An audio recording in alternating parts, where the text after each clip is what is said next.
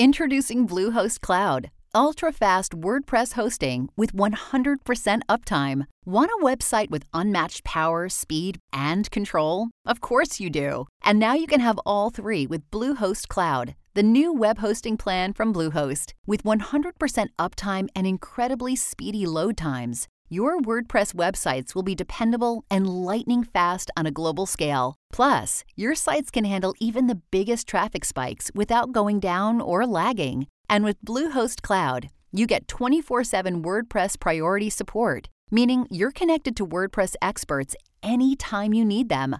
Not to mention, you automatically get daily backups and world class security. So, what are you waiting for? Get Bluehost Cloud today by visiting Bluehost.com. That's Bluehost.com. I've been getting in my steps, lifting weights, and now I'm trying really hard to get as much protein as I can. That's why I'm excited about trying Clean Simple Eats because they're just that clean and simple. Their protein powder is always grass fed with no seed oils or artificial ingredients. It's third party tested and non GMO and gluten free. They've got 26 delicious all natural flavors. You really can't go wrong with any of them. They've got simply vanilla and other unique flavors like cookies and cream, caramel toffee, and even cinnamon roll. I have a feeling my entire family may just like Clean Simple Eats protein powder, and they're probably going to use it every day because it's so easy to put into your milk or a recipe my daughter loves to bake or in a smoothie which my son loves to drink almost every day. You can it's amazing really in any form. Visit cleansimpleeats.com and use the code AskLisa20 at checkout for 20% off your first order. That's cleansimpleeats.com with the code AskLisa20 for 20% off your first order.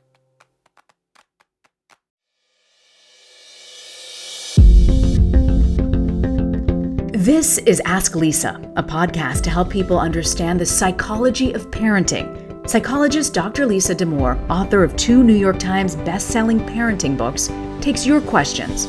And I'm co-host Reena Ninan, a journalist and mom of two. Some of what we talk about comes from raising children ourselves.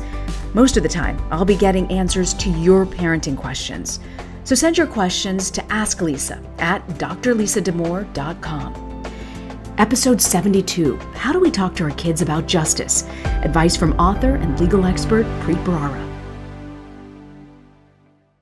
Um, it's hard to ignore, and it's kind of hard for parents watching the images this month coming out of Ukraine. And so, Lisa, I can't imagine a better guest joining us today, who's got a very timely book. We're joined by Preet Bharara, who is the author of a new children's book called Justice Is, a guide for young truth seekers, and also podcast host of Stay Tuned, where he breaks down legal topics in the news.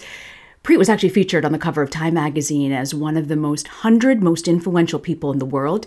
He's a former U.S. attorney for the Southern District of New York, where Preet, in that capacity, oversaw cases relating to financial fraud, public corruption, gang violence, and terrorism.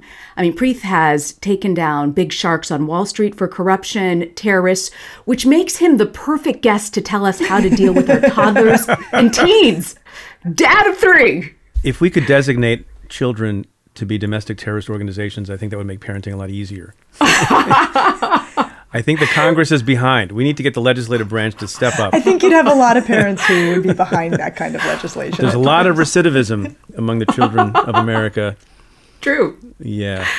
Preet, welcome very, very much. We're so excited to have you here. Thank you for being with us. Okay, so let's just get right into it. All you right. have this incredibly impressive resume. How did you end up writing a children's book? Well, uh, you know, it's an interesting story. I wrote a book. I, I always say I wrote an adult book, which makes it sound like That's not what you mean. it was pornographic. It wasn't. It- On the show. I wrote, I wrote, I wrote a book for grown-ups um, about justice. It's called Doing Justice, and it and it talks about sort of concepts of fairness uh, and justice. And it's not meant for just lawyers; it's meant for everybody. And I tell a lot of stories about the cases we oversaw and and how you think critically about decisions you make, not just as lawyers, but in the workplace, uh, within your family, and everything else. And the book did very well. And the publisher actually came to me and approached me, uh, Crown, you know, uh, under the Penguin Random House umbrella. You know, there's really not a book uh, for children, a picture book about about justice and some of these issues. You know, what do you think? And you know, I've never done it before. I said, do I have to draw the pictures myself? they said, no. And we we have the privilege of having to work with, uh, got, gotten the privilege to work with Sue Cornelison, who did a beautiful job illustrating. I think what's impressive about the book mostly is her illustrations. Uh, and then some of the words that go along with them, and the introduction of some of these people to young people and their parents. But you know, I got to thinking about it, and actually, this will be one of my questions to Lisa. Ask Lisa. Uh, you know, I think we underestimate the ability of young people and, and quite young people to understand what's fair and what's not, what's right and what's not. Uh, you see kids playing a game, they know right away if someone's cheating. they scream "not fair," you know, right off the bat. And so I think it's it's never too early to introduce these concepts to young people. I think it's there's never been a more important time to make sure that we're raising our kids in a way that they understand issues of justice and fairness. And then and then finally, you know, what, what the book generally does is introduce courageous figures who advance the cause of justice in various areas, both in the United States and in other countries around the world, both in the modern uh, day and also going back a century or two. Lincoln is featured in the book. Frederick Douglass is featured in the book. Gandhi is featured in the book. Malala Yousafzai is featured in the book. And you know, lots of young people watch or read superhero comics. And and what are those about ultimately? They're the fight between good and evil, uh, and truth, justice, and the American way, if you will. Why not have a book filled with pictures of actual heroes who actually did stuff and don't have superpowers other than their own spine and moral compass? And and that's basically why we thought about putting this book out. You know what I love about this book? It's not preachy. You know, it is great for all ages because the illustrations are beautiful and there's one line. Yeah. So you can tell your child as much as you want about Malala and the Taliban. And then there's an index in the back. So for if you've forgotten sort of what happened in history in that moment, there's a little refresher for parents who can kind of learn too as you go. Yeah. You I, well, we thought about this as, you know, a jumping off point. And if you have a if you have a child, and it's it's intended for people four to eight, but I think you can go older, you know, maybe even a little bit younger, because there's such rich material that, that's behind the material of the book. My own dad, when I was young, would tell stories about people that he admired. And I'm from India, was born in India. My dad was born in what was the combination of India and Pakistan before partition. And he would tell me and my brother stories about Mahatma Gandhi's fight for independence for, for India from Great Britain. So I remember hearing those things. Look, even in this Ukraine invasion crisis, we have the villain Vladimir Putin, who's you know increasing, increasingly unhinged, uh, backed into a corner, doing things that are not rational or reasonable, and then you have Vladimir Zelensky, who may, might be in a future version of this book, given how he's acting, given how he's you know rallying the people of Ukraine and how brave he's being. So when bad stuff happens, it's terrible, but good people often, if not always, rise up to it. There's um, this famous line from Fred Rogers about helping kids when they're watching a crisis unfold, where he always says, Tell children to look for the helpers. And, and you've given us a book of helpers. Yeah. Um, so, on the topic of Ukraine, this is high on everybody's mind yeah. right now as we're watching the images come out this month, you know, about what's happening there. What are your thoughts about how parents might use your book to help have the kinds of conversations they want to be having with their children right now? Yeah, I mean, this is not my expertise of how to use a book to interpret and understand and process, you know, what is on the verge of being, you know, a series of atrocities against innocent people who are in a country that's independent and sovereign, member of the United Nations, not in any way threatening Russia. That that's hard. You know, it's hard for me to process. Mm-hmm. I'm 53 and I've had I've had a career and and and had some success along the way. Um, and so part of what you have to tell folks is, is a version of what I was saying earlier. You know, when bad, you know, bad things happen, and, and you have to acknowledge that. You know, wh- wh- one of the worries I have, given some of the movements in some of the states in this country, is people want to whitewash history. And you know, this book, in I think a sensitive way, addresses bad things too. Um, it addresses slavery. You know, there's a there's a representation of slavery, of Japanese internment during World War II, and a number of other things. And you know, this is a, this is a, a, a, version of an answer to your question about Ukraine. I don't know how you talk about the the courage and the tenaciousness and the nobility of Lincoln, and how you can understand why we celebrate Lincoln if you don't understand what slavery was, right? How you can understand, um, you know, the the power of Gandhi's uh, nonviolent resistance movement if you don't understand how bad colonialism was mm-hmm. and how bad the lack of independence was. And so, in the same way, I think, you know, when you talk about Ukraine, you, you don't only talk about the bad, you talk about the courageousness of the people who are fighting for their country, who are fighting for their autonomy, who are fighting for the integrity of their border, uh, of the leadership that's been shown by Zelensky. And by the way, not just Zelensky, I mean, what's so impressive to me about it is you know, ordinary people. Um, the soldiers are being braver than anyone expected, uh, even though they're outmatched and outgunned. And in, in any tragedy, you know, whenever anything bad happens, I think you also have to, not just with young people, but with, with everybody, emphasize the heroes who rise to the moment. Some of the worst things that have ever happened, uh, including the shooting at Parkland, right? Tragic disaster, tears come to your eyes just contemplating the idea of a shooter killing students and teachers at a, at a public school in Florida.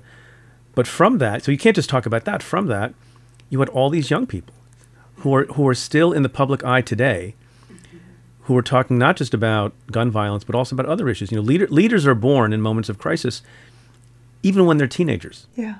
Preet, I'm curious. You mentioned your dad. Um, how has being an immigrant factored into your job as a dad of three? You know, I, you know, I think parenting is parenting, and you know, if you're a parent in India or a parent in America, or a parent of somebody who was born in India and came to America, there's a lot of you know There's, the little kids can be terrorists, as we, as we said at the beginning of the conversation. But a couple of things. One, you know, the way I think about being an immigrant is that I owe a lot to America. Mm-hmm. And there's a lot of debate about the degree to which you criticize your country. And I certainly think we can be better. But, but boy, I love the United States of America. And I say that unabashedly all the time. And, and one of the reasons I spent 17 and a half years in public service and continued in that service up until I was fired, like thrown out of the building by President Trump. By President yes. then President yes. Trump. Yeah. Was I felt that America gave me so much, I wanted to give back to the country, and so I've emphasized to my kids who are, you know, older now. Uh, my oldest is about to be 21, and I have a 19 year old and a 17 year old. Is public service, and I'm proud of the fact that they are engaged in, you know, the civic issues of the day in America around the world. They care a lot about what's going on, and they have inspired me to you know, to be active as well. You know, they took me to the Women's March uh, back in 2017, and then you know to other demonstrations after George Floyd was killed. So I think being an immigrant means you owe a lot to the country that adopted you. Um, I think also what it means is you don't want your children to lose touch with, you know, what their heritage is. And you know, we have we have a very mixed heritage. I, I my my children have one Sikh grandparent, one Hindu grandparent, one Jewish grandparent, and one Muslim grandparent. Wow. Which I think if you I'm check doing, off every box. Yeah, which, which I think if I'm doing the math correctly makes them Episcopalian. the more difficult conversation was sitting down to dinner with my kids five years ago and saying, you know, I got to tell you something. Um, I've been invited to, to Trump Tower to meet with Donald Trump, who was going to ask me to stay on as U.S. attorney. And first I thought it was a joke. And my my daughter asked very point like why why would you? And it's a great question.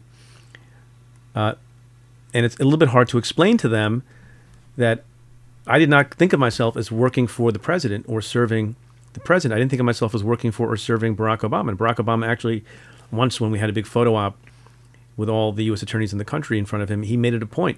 It sounds quaint now, but you know, mm-hmm. Barack Obama, when he was president, said like, "So I appointed you the Senate confirmed you, but you don't answer to me. You don't work for me. You don't serve me. You serve the people, and you serve the Constitution. And I really believe that.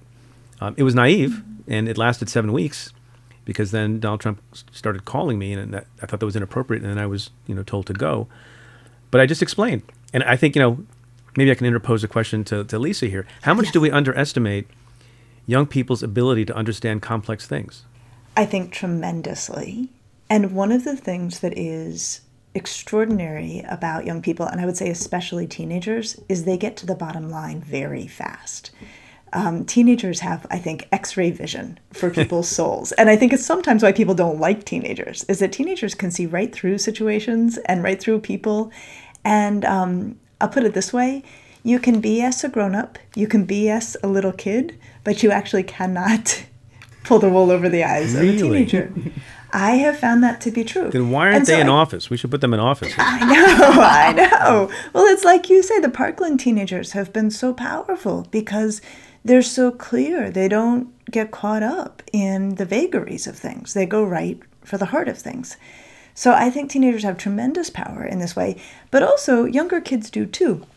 One of the things we've talked about on this podcast is that six year olds are incredibly moral in their approach to the world. They become very, very aware of right and wrong, and sometimes actually to a rigid degree. Um, a lot of times people feel like having a six year old is like living with church lady. Like they can't get anything right. You know? the parents get in the car and the kid's like, put on your seatbelt. They're like, but is there some paradox there? But the six year aren't don't six year olds also steal from the cookie jar and well, do they, and, and punch their sister in the face and do that sort of thing? They can, but they but really they know, are they starting know. to have an awareness right. that what they're doing is wrong. Whereas if you're under the age of six, usually the view of morality is if you don't get caught, you're good to go as soon as you're age six, you do have a sense of there's a right and wrong that goes with you everywhere you go. And I think that that just intensifies as kids age. And teenagers are very clear eyed about what they think is right and wrong. And I think a lot of parents, myself included, I have an 11 year old daughter and an 18 year old daughter. A lot of parents, I feel like what you were describing about your kids getting you to the Women's March, my kids hold my feet to the fire about what I say, how I say it, if I'm being as inclusive as I need to be, if I'm, you know, I have learned more from them about what it means to be a broad minded, inclusive human being than any of my own training or other. Oh, look, the world the world is changing. And the first person I go to is my daughter. Can you explain why people yeah. think this? Or why yeah. it's important to use this kind of language mm. Um, as opposed to this other kind of language that I grew up with and thought and always thought was appropriate. Yeah. And and we have you know really good open conversations about. It. I have another question for you because, um, which is a little bit off topic, but w- what age group among children is the most self-absorbed? Oh. Ah, okay. Is it the baby? This is a, mm. well, a baby by their nature, because the world begins and ends, you know, at what they can perceive. And here's the hard thing. I adore teenagers and I tend to be entirely complimentary of them. But the reality is that teenagers, by their nature, are unusually egocentristic. And oh. I always resisted this characterization of them. I always felt like, oh no, don't don't trash teenagers. Everybody loves to trash teenagers. And then I had an experience that made it impossible for me to entirely set this to the side. And it's a terrible story, but it was very illuminating.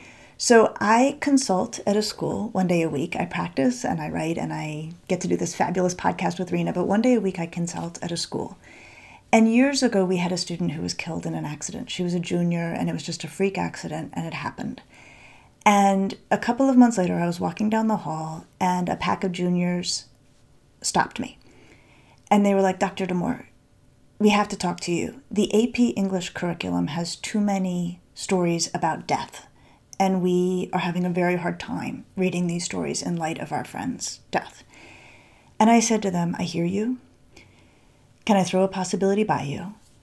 Now that you have experienced grief and bereavement, is there any possibility that these stories will take on a whole new meaning to you that you could not have possibly accessed if you had not been through this experience yourself?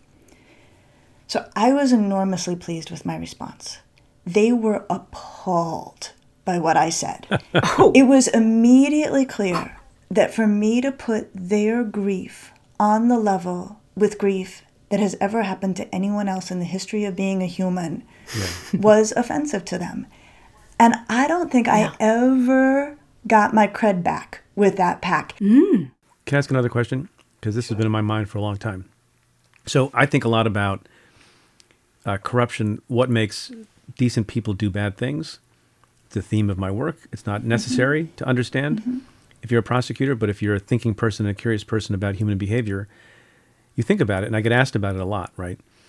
And and I've asked other people who probe corruption and and bad conduct the question, you know, what is the quality of a person that you have found in the course of your study, research, evaluation that that that most protects someone from falling into misbehavior and corruption and cheating and stealing and, and all of that. And Empathy. the best and the best answer I want to tell you the the best answer yeah. I've ever heard was from Michael Lewis, who was writing, you know, he's written a lot of great books. And he said it's the quality of being self-possessed. Mm-hmm. Self-possession, which is something you know that overlaps with independence and and not caring what the crowd thinks so much but but it's a little bit more about comfort with yourself, comfort with your own morality, and and those people resist the mob mm. better than others. That probably is an attribute of a lot of the people in this book, but we don't talk about. It. We talk about courage and heroism. We don't talk about self possession. Hmm. Do you have a thought about that? Well, I don't disagree, though. I would go to empathy as the protective hmm. force. Mm that keeps people from doing wrong things to other people. Because when we think about things like sociopaths, right? That's back in my neighborhood. They have none of that. Your neighborhood. They are fascinated by how you get over on people. And they put the full weight of their intellect behind trying to figure out how to get over on people. And what's missing from that picture is that getting over on people harms people. And for most people, that's enough to stop them from doing it. You know, we could all think of ways to exploit others, but the thing that gets between us and doing it is the yeah. fact that we don't want to harm anybody. So the more we cultivate empathy, all good things happen. And it also, I think, reduces the chance that your child will do things that are wrong things. Yeah. I mean, there's sort of two categories of people.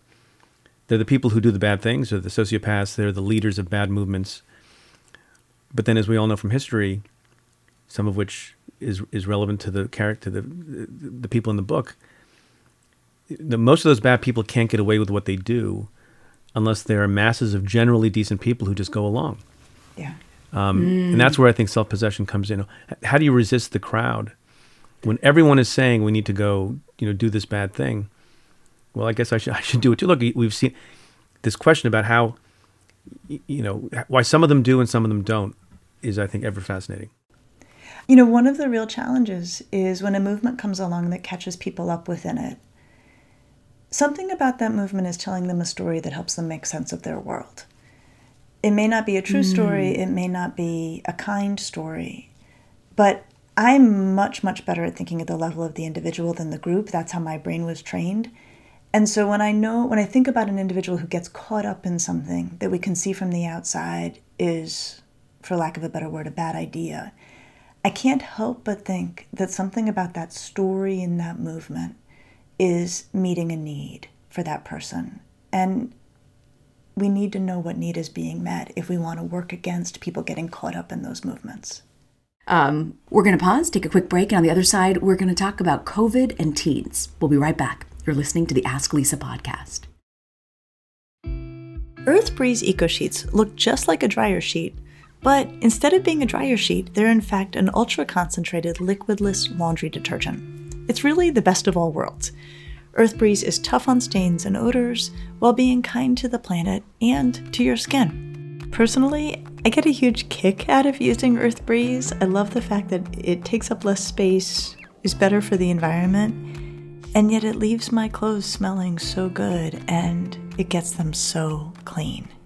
Here's the bottom line making a positive impact in the world doesn't have to come at a cost to you. My clothes are clean, they smell great, and I feel like I actually did something good, not just for my laundry, but also for the earth. Right now, my listeners can receive 40% off EarthBreeze just by going to earthbreeze.com slash asklisa. That's earthbreeze.com slash asklisa to cut out single-use plastic in your laundry room and claim 40% off your subscription.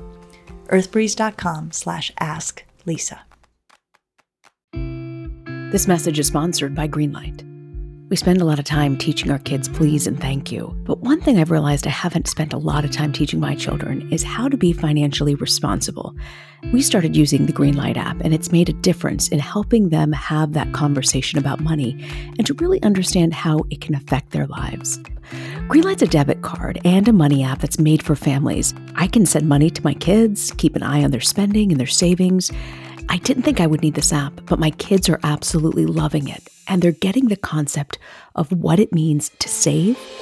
I love the lessons they're learning. I love the games they're playing. I love that they are being educated at a younger age that you need to learn how to save. Sign up for the Greenlight app today and get your first month free when you go to greenlight.com slash asklisa. That's greenlight.com slash asklisa to try Greenlight for free. greenlight.com slash asklisa. I'm all for healthy habits, but I don't trust quick fixes. This is why I love Daily Harvest. They take all of the work out of eating well, and all I have to do is enjoy. Daily Harvest makes it so easy for me to eat in the nutritious and delicious ways that I like. They take the planning, the prep, the cleanup out of cooking, and they deliver meals that are packed with vegetables and fruits straight to my door. The other thing I love about them is that it's not the same old boring meals. I love their dragon fruit and lime smoothie. I also love their butternut squash and rosemary soup. They also have this wonderful herbed squash and asparagus risotto. Create healthy habits that last with Daily Harvest. For a limited time only, go to dailyharvest.com slash asklisa to get $30 off your first box plus free shipping. That's dailyharvest.com slash asklisa for $30 off your first box and free shipping. dailyharvest.com slash asklisa. Welcome back to the Ask Lisa podcast. We're joined by author and legal expert Preet Bharara. Preet's got a new children's book out, Justice Is, a guide for young truth seekers. Preet, I want to ask you about your time under COVID with your kids. What was it like? You had teenagers. So the coronavirus is terrible. COVID is terrible. We've lost so many people. Yeah. And there's so much suffering and you know disengagement with people. But you know, but there are some silver linings for some people. You know, when when the world shut down in March of 2020, what followed was day after day after day of my wife and I and all three of our kids at the dinner table, every meal I counted. I think we had we had an unbroken streak of all five. I mean, my daughter, by the way, was in college. We had to we had to go get her from college because college went remote, and then my two boys were in high school still, and so they were still with us. But you know, the ordinary course of life, which is I have events and I have talks and I have travel, and my wife is very busy doing various things, and the kids have school and they go see friends. We went from that, you know, you know, occasional you know, one or two nights on uh, during the week or on the weekend having dinner together. We had 105 dinners, and I count 105 consecutive mm. dinners, and they were not short. And you know, we had the luxury of time every night to talk about what's going on in the world, to tell stories that you know from my childhood or my wife's childhood, uh, play games, you know, 20 questions, you know, whatever the case may. be. So you know, at a time when lots of terrible things were happening you know, when, when I'm when I'm old or older, uh, years from now, I'm going to think back on those on those dinners in a very fond way. Should I feel guilty about that? No.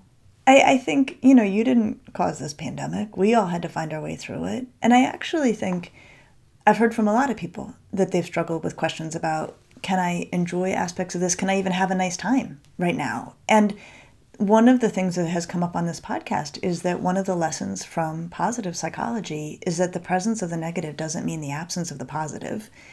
And especially in the context of so much negative, it's the positive that fills us up. It's the positive that makes it possible to bear through the hard time and an incredibly long hard time. So rather than feeling guilty about the positives that any of us have been able to enjoy or can enjoy going forward, I would want people to soak them up and really um, savor them because there is so much heart in the world that we need to try to be equal to, and that's the only way we're going to be able to do it. No, I think that I, I think that's right. I hope that's right.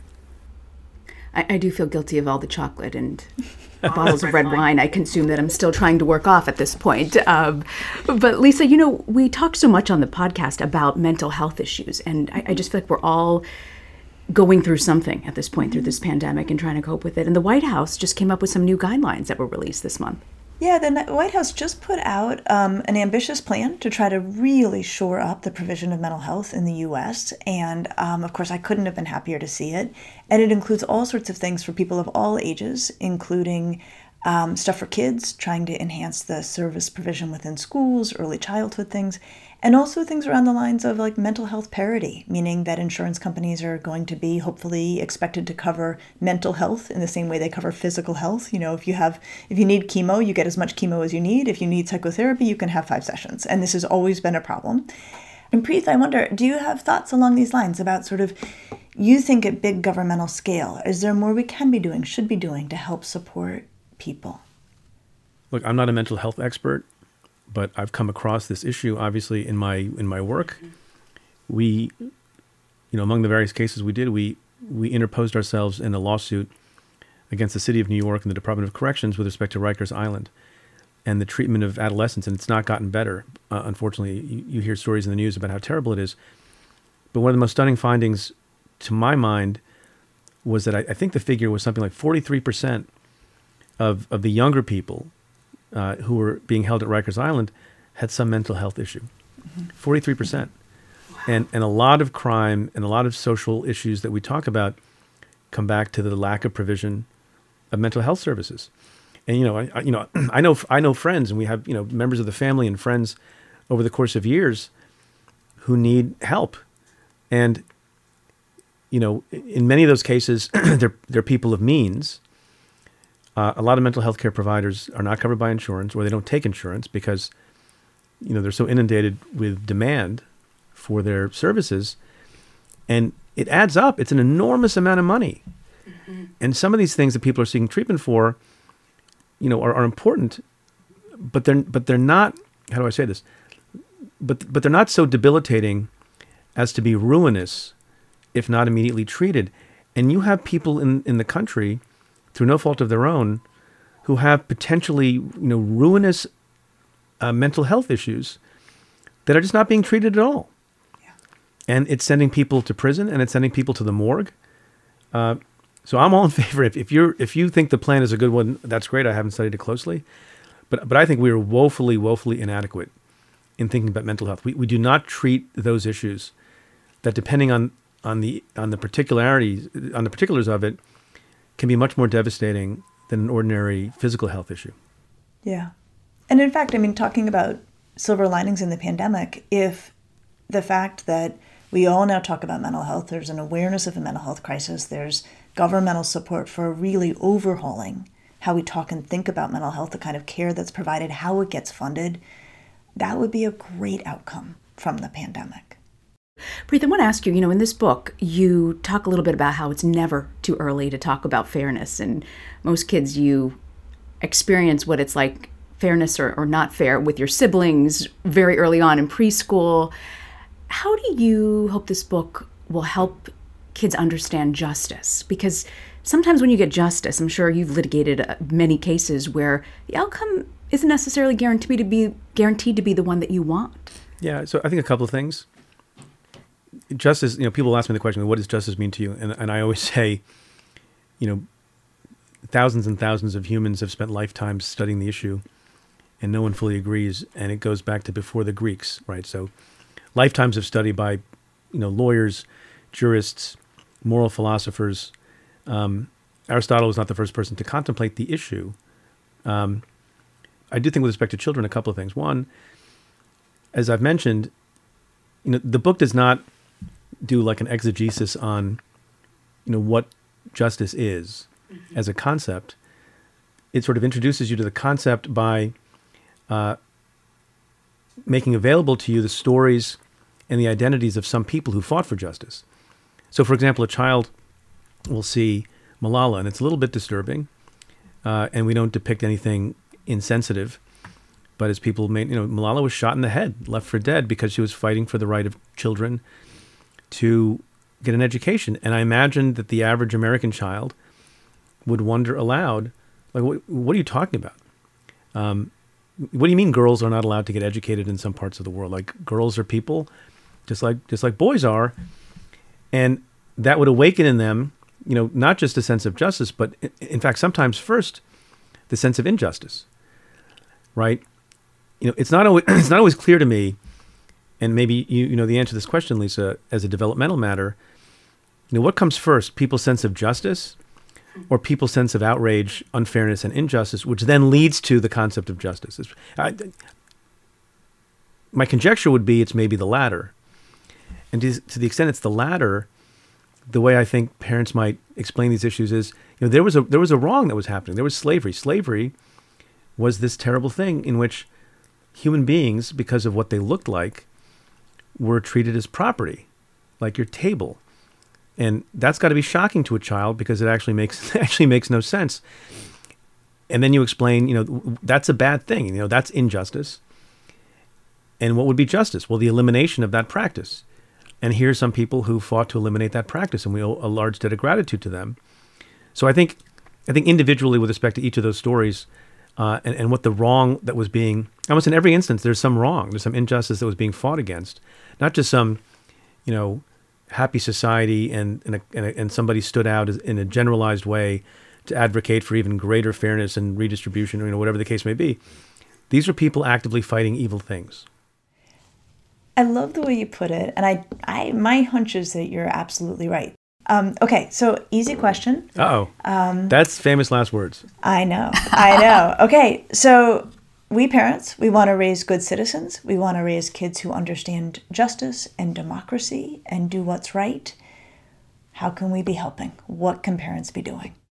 I think if people don't feel good about themselves, they're more likely to be, you know, drawn along in some bad enterprise because they think maybe that will make me feel better about myself. Like you know, belonging is very important to people. Mm-hmm. but but if you but if you get up uh, and involved in a bad crowd, whether it's people who are storming the Capitol or, you know, or, or, or anything else, the thing that prevents that from happening in part is your own self of, sense of self worth.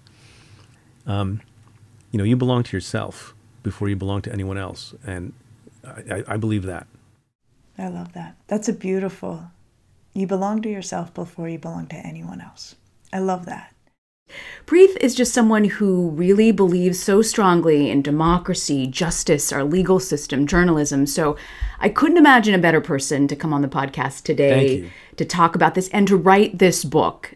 I absolutely love it. This is the gift you want to give at everybody's birthday parties. I'm telling you, just order a bunch of copies. You don't have to worry about gifts for birthday parties because birthday parties are coming back now. They are. We're, right? They are indeed. They're coming Absolutely. back. Well, the book is called Justice Is, a guide for young truth seekers. And be sure to tune into Preet's um, show, which is fantastic. His podcast called Stay Tuned, where you can get more of his insidery legal takes on the world. And Preet, by the way, if you want to meet him in person, he's got a, a couple of live events that are really interesting. Preet, tell us about that. So we have a live podcast, the first one since before the pandemic. It's been a couple of years. Uh, and we're doing that on March 31st at the Town Hall in Midtown Manhattan. Uh, that's a Thursday evening and we have an amazing guest, someone I've admired for a long time, bring some levity and also some seriousness to the conversation. Uh, actor and director Ben Stiller will be the Ooh. guest. So you want to come hang out with me and Ben Stiller, uh, go to cafe.com slash events. Fantastic. We'll have all of this, including how to buy Preet's book, in our show notes. So be sure to check it out. Preet Bharara, so grateful you could join us, Preet. Thanks. Thanks for having me. Thank you so much. And thank you for the work you've done. Thank you. Oh, it was so great to have Preet on. Lisa, what do you have for us for Parenting to Go this week? You know, as Preet was talking about adults going along with things that they shouldn't do, I was thinking how much it's true that sometimes kids and teenagers do the same thing. And to help our kids stay on the right track, I think one thing that we can say to them is whatever else happens, you have to feel all right with yourself. So don't do anything that you're not going to be able to feel comfortable with or that's going to keep you up at night. I think that's a way that we can continue to drive home the message about what it means to do the right thing. Never know what's going to register in the minds of kids. It's great to keep talking about these things. Absolutely. And next week, we're going to talk about what do you do when you find text messages from your child that they don't know that you know about? Should you confront them? I'll see you back next week. See you next week.